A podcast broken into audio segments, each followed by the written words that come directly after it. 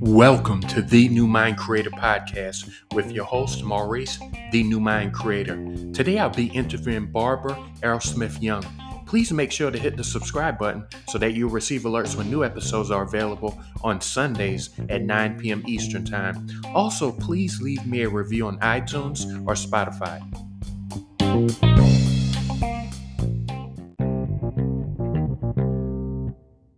So, Barbara, what was it like growing up in Canada? Uh, it, it, was um, kind of magical. Um, you know, I, I grew up quite a while ago in the 1950s, right? So it, it was a time of, you know, lots of adventure. I grew up in, I was born in Toronto, which is a large city, but I grew up in Peterborough, which is, I think there might have been 40,000 uh, people, and we were in the Kawartha Lakes. So I grew up, you know, canoeing, hiking, portaging with a, you know, canoe on my head, um, you know, picking wild blueberries, skiing in the winter. Um, so it, you know, it, it was really, really, um, lovely in terms of all of that and I also had learning difficulties, significant learning difficulties. So, you know, th- that was a real challenge. However, the um, you know being in nature and having that experience um, helped balance some of the challenges of the learning difficulties.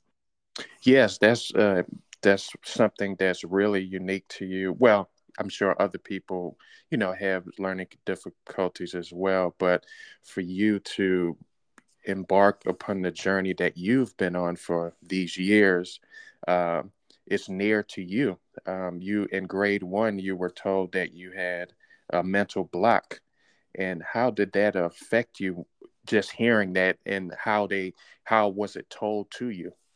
Well, I, I overheard um, my teacher, my grade one teacher, tell my mother uh, that I had a mental block. I, I knew something wasn't right because I struggled to learn how to read. I struggled in writing, in mathematics, and I could look at my classmates in grade one and see that they weren't having the same struggles. So to me, it was obvious that you know something wasn't working quite right, but I didn't know uh, what it was. And then when I heard my teacher tell my mother that I had a mental block being a child and being kind of literal. I actually thought I had a piece of wood, like a, you know, a child's cube, a mental block in my head. And later I learned, well, no, I didn't have a piece of wood in my head, but I had blockages. I had parts of my brain I discovered that weren't working the, the, the way they were supposed to be working, which is a source of a lot of learning difficulties. And I feel that I was given a life sentence in grade one. Like my teacher told my mother not to have high expectations, that all of my schooling would be a struggle, because at that time they didn't really understand learning difficulties. And they, because they didn't understand them, they didn't have a, a solution. And that really in grade one, I think was when I started my quest uh, to try to find a solution uh, to overcome my learning disabilities. So that that was really, I think, you know, if one has a life purpose, um, mine was, you know, to be born with the challenges that I was, to have the family that I had, because my father was a scientist and inventor who believed if there's a problem and no solution, he said it's your responsibility to find a solution. And if the world tells you you can't do it, he said, "Don't listen. This is how science goes forward." So I had that that belief system and then my mother was an educator right she she had been a teacher and so it's almost like uh, you know i was destined to move in the direction that i did and i'm not making light of the struggles and the difficulties i i absolutely had huge struggles in school but i always thought there must be a solution out there. And eventually, I was very lucky and very blessed. I came across research that led me to create the solution to change my brain. And now we work in multiple countries all around the world uh, with students, um, helping them change their brain. So I feel very blessed. Yeah. Did your difficulties uh, affect your relationship with other kids, how you were able to relate to them? Absolutely, it did.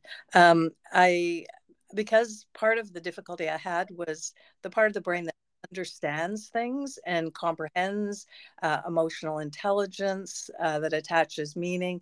I didn't really understand people. you know, I didn't really understand why things happen, like why people behave the way they behaved. So I was very um, awkward socially and i was very very shy so i would be the child sitting at the back of the classroom smiling because i didn't really understand what was going on and i couldn't relate to a group of people because it was so hard to comprehend. If i had information coming you know from multiple people i would just shut down um, so absolutely it affected me socially and i have this image that you know i was you know looking into a room and there was glass between me and the people in the room and everybody was at a like a party and a banquet. Everybody was interacting and i was pressing my head against that window wanting to be part of the social scene that was going on but feeling like there was a huge barrier between me and that social scene. And it was because my brain didn't understand it you know? It was with the best will in the world, I tried really, really hard. I joke that I became a workaholic in grade one just to tread water in school, socially. And I was terrible in sports. Like I had part of my brain that um, controls like where your body is in space wasn't working. So I would bump into things. Um, if somebody, you know, was, I was on a baseball team, if the ball was coming at me, I'd want to run in the other direction because I was afraid it would hit me. Um, so, you know, I struggled academically, I struggled socially, and I struggled in sports because often, you know, if you have a learning difficulty, there might be another area that you could be good in. I I I kind of got the uh, triple whammy, as it were. Like uh, you know, the parts of my brain that weren't working affected a whole range of um, of abilities. So huge challenges in social relations. Why didn't you give up and begin feeling sorry for yourself? Because that what you described sounds really like a tough situation and you're just giving us a part of it. I'm sure it's probably even tougher than what you're saying right now. Um, why didn't you just give up? Because you're in your formative years we want that connection with people. We want to be able to connect like you were longing to connect but you just couldn't. I, I think it was um, again that that uh, belief system that my father instilled in me. I was always um, hopeful that I would find a solution. Like, so that was, I think, what kept me going. I had no idea what that might look like. I had no idea how I was going to accomplish that. But he he'd instilled that really strong belief in me that somewhere out there I would come across information, research that could help me find a way out of my challenges. So I think um, that's why you know I'm incredibly grateful, you know, to my father, uh, because I think that was what kept me going. And I had, I did, I had moments where I just, you know, would weep from the depths of my soul um, because I just thought, like, you know, how can I study for this exam? Um, you know, uh, I, how, you know, how can I go to this social gathering and not understand? You know, on the sports team, I was always the last student being chosen, and I'm sure if my classmates could have excluded me, they would have, and I understand why because I was no asset to the team. Um, so it, it I'm not making light of of the pain and the suffering, but there was this glimmer that that somewhere there had to be a way out of these challenges. And i think that's what kept me putting one foot in front of the other and and kind of i, talk about soldiering on just being um, determined. How was your father? How would you describe him? I know he you describe him as an innovator and you know a creator um, how would you describe your relationship with him? Well I, it was it was pretty special. Uh, i have four brothers and i was the only girl in the family. Um, so i had a different relationship from my siblings. And i think um, we shared some of that creative spirit and he would come home. He he conditioned electricity. He designed um, i don't even really understand all of what he did but um, he would come home with his designs his blueprints right and he would lay them out on the floor and he would explain try to explain them to me. I didn't understand anything he was saying but i caught his excitement. So i think we shared that that excitement of the possibility of creating something that doesn't exist that makes the world a better place. He absolutely always believed you know he he would ask this question what have you done today you know to make the world a better place?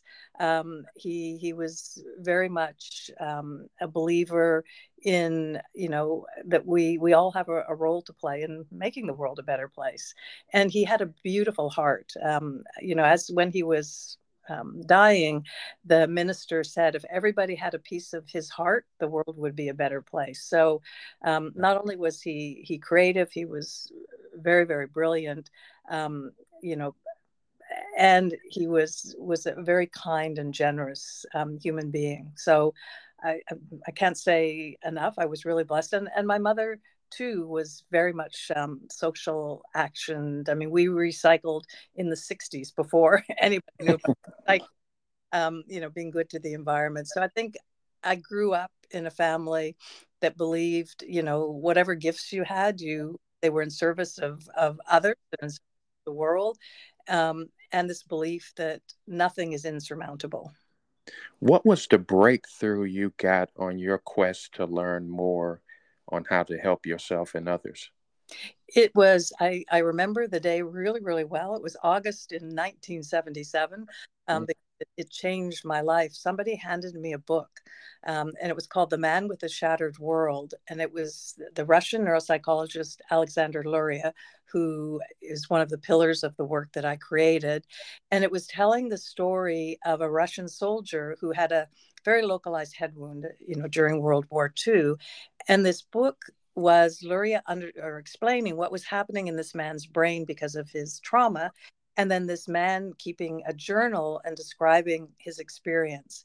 And as I read, his name was Lyova Zasetsky. As I read Zasetsky's story, I thought, this man is living my life and I'm living his life. All of the things he described that he couldn't do after his injury, I had not been able to do since birth.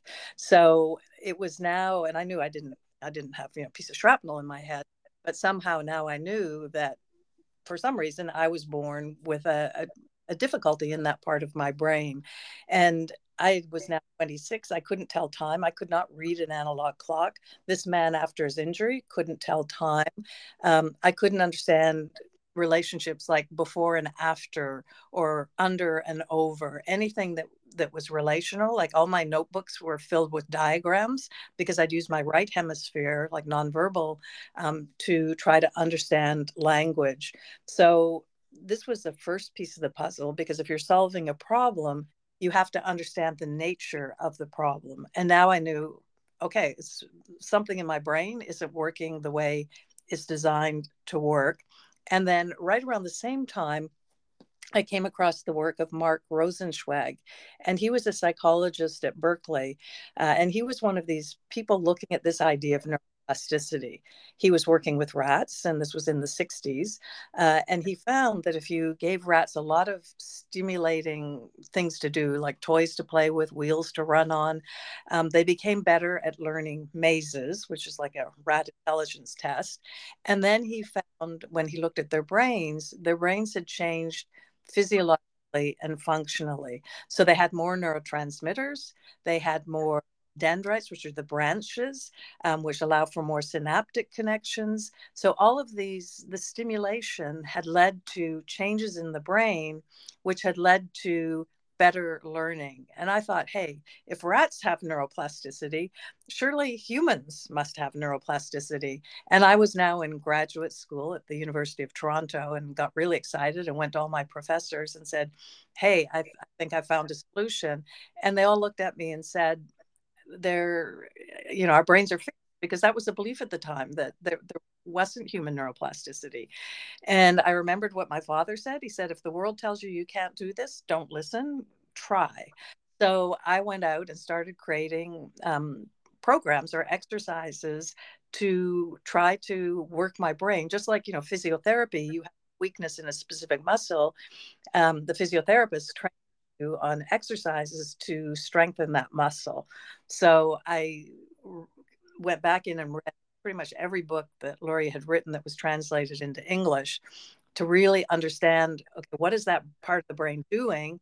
And then how can I create activity to make it work really, really hard? And that was the beginning of this this work. And I created three different programs because I had multiple parts of my brain that weren't working and i saw the results it was profound it was because it was now I could do things that before, even if I worked 100 hours, I couldn't do. I could sit in a conversation and understand what people were saying. I could understand mathematics. I could read a clock. Um, I, I, could navigate the social world. I was able to play sports with the, one of the exercises. I was able to navigate in space. Um, and at that point, I thought, okay, there is human neuroplasticity. And can i work with other people? Instead of just benefiting myself i thought i need to help other people. And that's was the beginning of my work which is uh, my middle name arrowsmith um, so i call it the arrowsmith program after my grandmother who was a pioneer herself. And started creating more programs. We have now programs for 19 different parts of the brain and to make it accessible and available all around the world. So that was um, that was how it all started and I'm deeply grateful for that person that handed me that book uh, all those years ago because it it changed my life and it's changed the life now of thousands of people around the world. That's fascinating. You were now at this time when you were in graduate school, you were already able to read and comprehend pretty well. I, I could read, but I did not comprehend. Like I would, oh. I know that the because of my mother, you know, starting in grade one, she was determined I was going to learn how to read and write. So she she got out flashcards. So I did. I learned how to read. I learned how to write. I learned how to do basic mathematics um, but it didn't address the comprehension problem that I had. So no, in, in graduate school, you know, somebody might read an art one article and understand it and be able to write a paper on it. I might have to read that article 50 times. And still, even after the 50th time of reading it, I was never certain that I'd understood what the author was intending.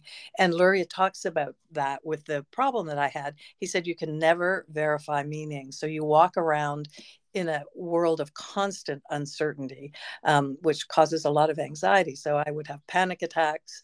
Um, and after I strengthened that part of my brain, they went away and I, I could comprehend. So yeah, so graduate school was was an incredible struggle. I used to hide out in the library when the when the library was being closed and i would spend all night in the library. Um, i knew the routine of the security guards right? So i would hide out in the washroom when they were doing their routines. Like it, it was you know i worked i studied probably 20 hours a day seven days a week just you know to get through graduate school. So and you see that with individuals with learning difficulties. They either give up or they put in heroic effort and that heroic effort doesn't lead to you know the results they get aren't commensurate with the amount of effort they put in and that that's absolutely my experience and we've done imaging now in the brains of students with learning difficulties and that's what we're seeing in their brains that there are areas that are underconnected and that's where the difficulty is that that aren't performing the way they should and then parts of the brain hyperconnect uh, to work really really hard to try to do the job of the underconnected areas, but they can't because they're not designed to do that. So you get a brain that's working really, really hard, but not efficiently, which is exactly the experience of those individuals and like myself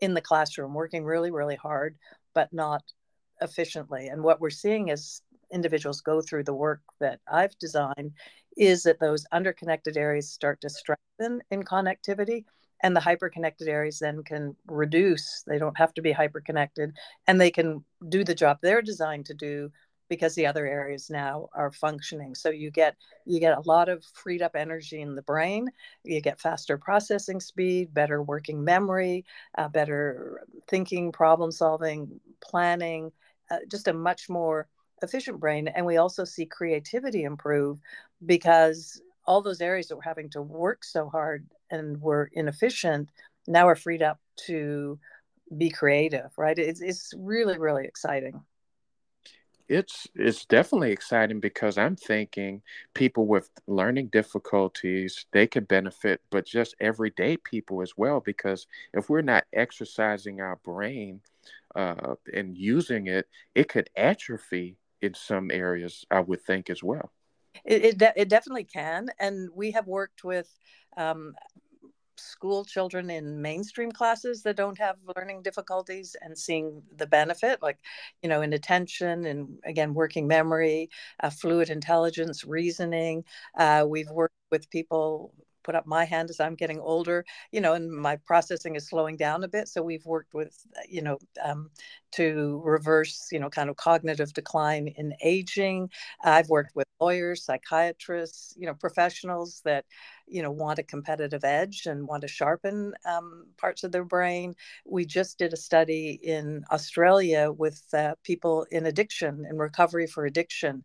Um, and there's one of the programs which helps with insight, right? So if you're recovering from insight, or sorry, recovering from addiction, the more insight you have, the more you can benefit from the therapeutic process. And that's what we're seeing um, with this group. So that's really exciting. Uh, I really, I'm heading off to Madrid next week and talking to some people in the criminal justice system. I really want to work with young offenders. I've had some mm-hmm by the courts um, because they don't have good consequential thinking, so they get into trouble. Uh, we strengthen that part of the brain. These individuals that I worked with probably 30 years ago never had um, repeat trouble with the law. So there's there's huge application. I mean, we all have a brain, and if there you know is either a glitch or a challenge we can strengthen that or if somebody just wants to improve, um, you know, competitive edge, uh, you know, uh, we can do that too. Like to me, it's, I think the brain is is our next frontier, and there's so much we still don't know and understand. Um, so it's it's really really exciting. It is. It is just listening to you. And what were some of the exercises that you began doing uh, in the 70s and uh, after you got this information? So, uh, one, I think I'd mentioned that I couldn't tell time, right? Because the part of my brain that made connections wasn't working. So, if you think about an analog clock, um, you know, it has an hour hand and a minute hand. To interpret the time, you have to understand the relationship between the hour and the minute. Like, you know, as it travels 60 minutes, the hour is moving through one hour. And I, I couldn't do that. Like just it was like Greek. It meant nothing to me because um, I didn't make that connection. So I thought after you know reading Luria's work, how do I work that part of my brain to see connection? So I thought, okay, I'm going to design a program using clocks. Um, not that I wanted to learn how to tell time, which I did, but I wanted to force that part of my brain to process relationships. And we now have a program, you know, that can start at uh, a one-handed clock if somebody really has pretty significant difficulties and we have a 10-handed clock and not like there's any 10-handed clock in the world but it's it's processing 10 relationships simultaneously and the hands move backwards and forwards and uh, at that point your brain is supercharged probably when the person masters the level which we call the fours um, they're probably average. But the goal is if we can is to take a function that was underperforming not just to average but to build a strength there to bring it to above average. Or we can start somebody that's average in that and we can bring them to above average. So so the idea is you identify um, what is the job of that part of the brain and then you create a, a task that's going to try to make that part of the brain work really hard without the support of other parts of the brain. Because we don't want to use those hyperconnected parts that are compensating. We want to target where the the difficulty is. So that that was um you know one of the exercises. Another one the one for the part of my brain that that um, sort of mapped where my body was in space, I created this whole exercise that I had to do with my eyes closed. Um, and I had to um, learn from sensory feedback from from how much my muscles had moved in um, in space, and I've used that with a, a, butcher that had that problem. So imagine if your job is, you know, to cut things with a sharp knife in one hand, but not know where your other hand was. And so hmm. for Adam, his hand was all cut up, right? Um, yeah. By accident. Or and I worked with somebody on the equestrian team because you control the horse by the amount of pressure. She would overpress or underpress because she couldn't regulate that. So that exercise I created with my eyes closed has been used. Actually, someone on the Olympic ski jump team um, because he would be always following falling because he kind of just misjudged just a little bit where his body was in space.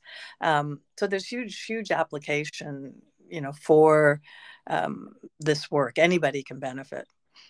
And when you began doing these different exercises, how long before you began playing sports? Because I remember hearing you said that you had begun playing sports. Yes, so it was probably, um, I would say it, it took about 10 months like uh, but but working between three to five, four hours uh, per week on the on the exercise because the thing is there is neuroplasticity the brain can change and it's changing all the time but to make really significant meaningful strong changes it, take it takes work just like you know if you go to the gym for five minutes you know every other week you aren't really going to um, you know develop the muscle or the reflexes or the you know the strength so similar idea so i would say you know it was between eight to ten months um, but then what's really positive is once the brain's changed i didn't have to continue to do the exercises because now my brain is getting the stimulation through uh, working efficiently and effectively. It, it's it's it's getting the stimulation within the neural networks whereas before because there was a difficulty it was uh, a drag on those neural networks. Like it was slowing the neural networks down. It was causing this hyperconnection. Now it's engaged and it's working the way it's supposed to be working. So once the person gets the cognitive gain, they just run with it. Like it, it's, you know, I'm now like over 40 years out of the program and there's no drop off of function and I don't have to keep doing the exercise. And we see that I've tracked people 10, 20, 30 40 years out of the program and the gains that they left with are the gains that they continue to have.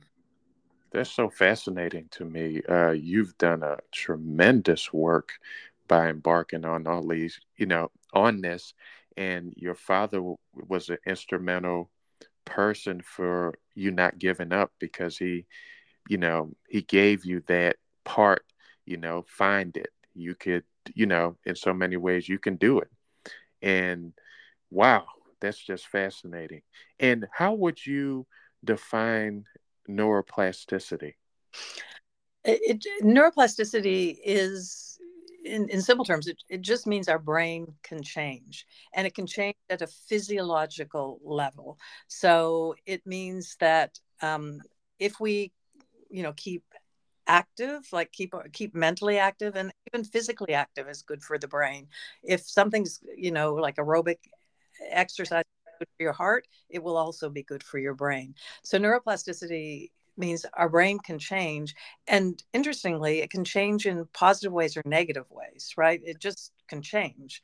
Um, and we want to ensure that we're changing in positive ways um, so things that we can do in our, in our life is um, keep mentally active. You know we hear these ideas of you know crossword puzzles sudoku. It can be learn a new dance routine like you know you've always wanted to learn salsa dancing go out and learn salsa dancing.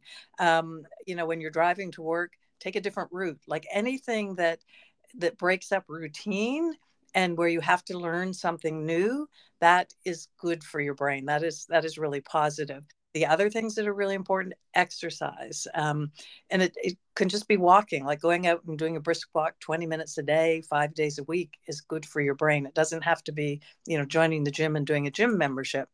Um, sleep is really important.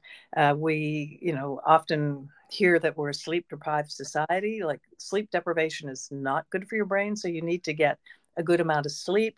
And then there's lots of research looking at nutrition. Um, you know, people can investigate that, like the Mediterranean diet. There's a mind diet. It's just really basically healthy, healthy eating, um, and reducing stress. Like stress is um, really not a positive thing to the brain. Like it, it um, generates cortisol, and you can think of cortisol. I'm exaggerating here bit, but like an acid bath for the brain. Um, so reduce stress. Like again, go out and walk in nature. Um, you know, meditate. Um, you know, think of things that you're grateful for. There, there's so many things we can do.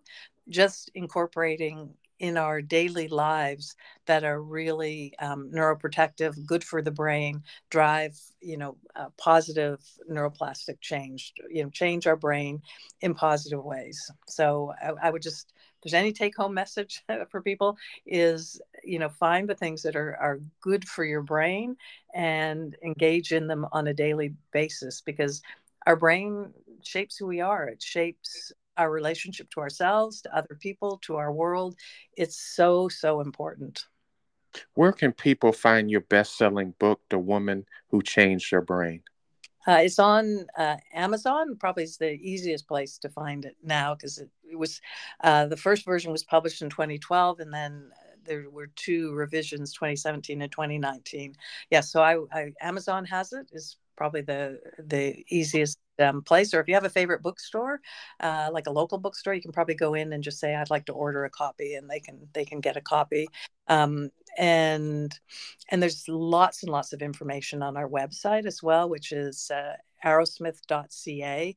Um, there's a wealth of information there in terms of the cognitive functions, uh, how they play out in people's lives. There's actually a cognitive questionnaire that people can do for free that will give them a snapshot of their their learning profile um, and then if they want to you know call or email us we've got people that would be happy to have a conversation around you know that profile if they have questions. Um, you know we try to make as much available uh, without a fee as possible to give people insight and understanding into their brains I'm going to make sure to put all of the information that you gave me into the description so people could have access to that and even if they wanted to work with you as well. So, uh, what is your one to grow on? What valuable piece of information would you like to leave our audience with?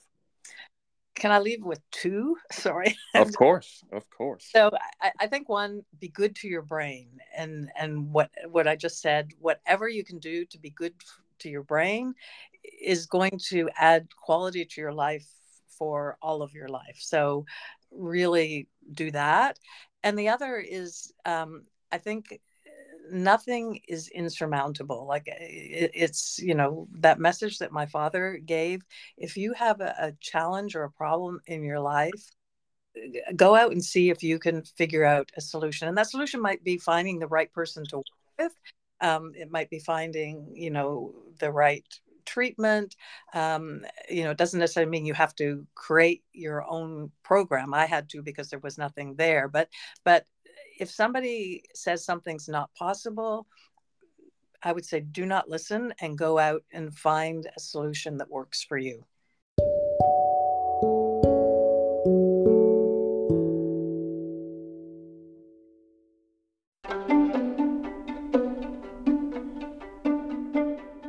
Thank you for listening to the New Mind Creator podcast with your host, Maurice, the New Mind Creator. This podcast has been sponsored by Abundant Sports and True Serum. Head over to www.mauriceflournoy.com to receive more motivation and insight to help create your new mind.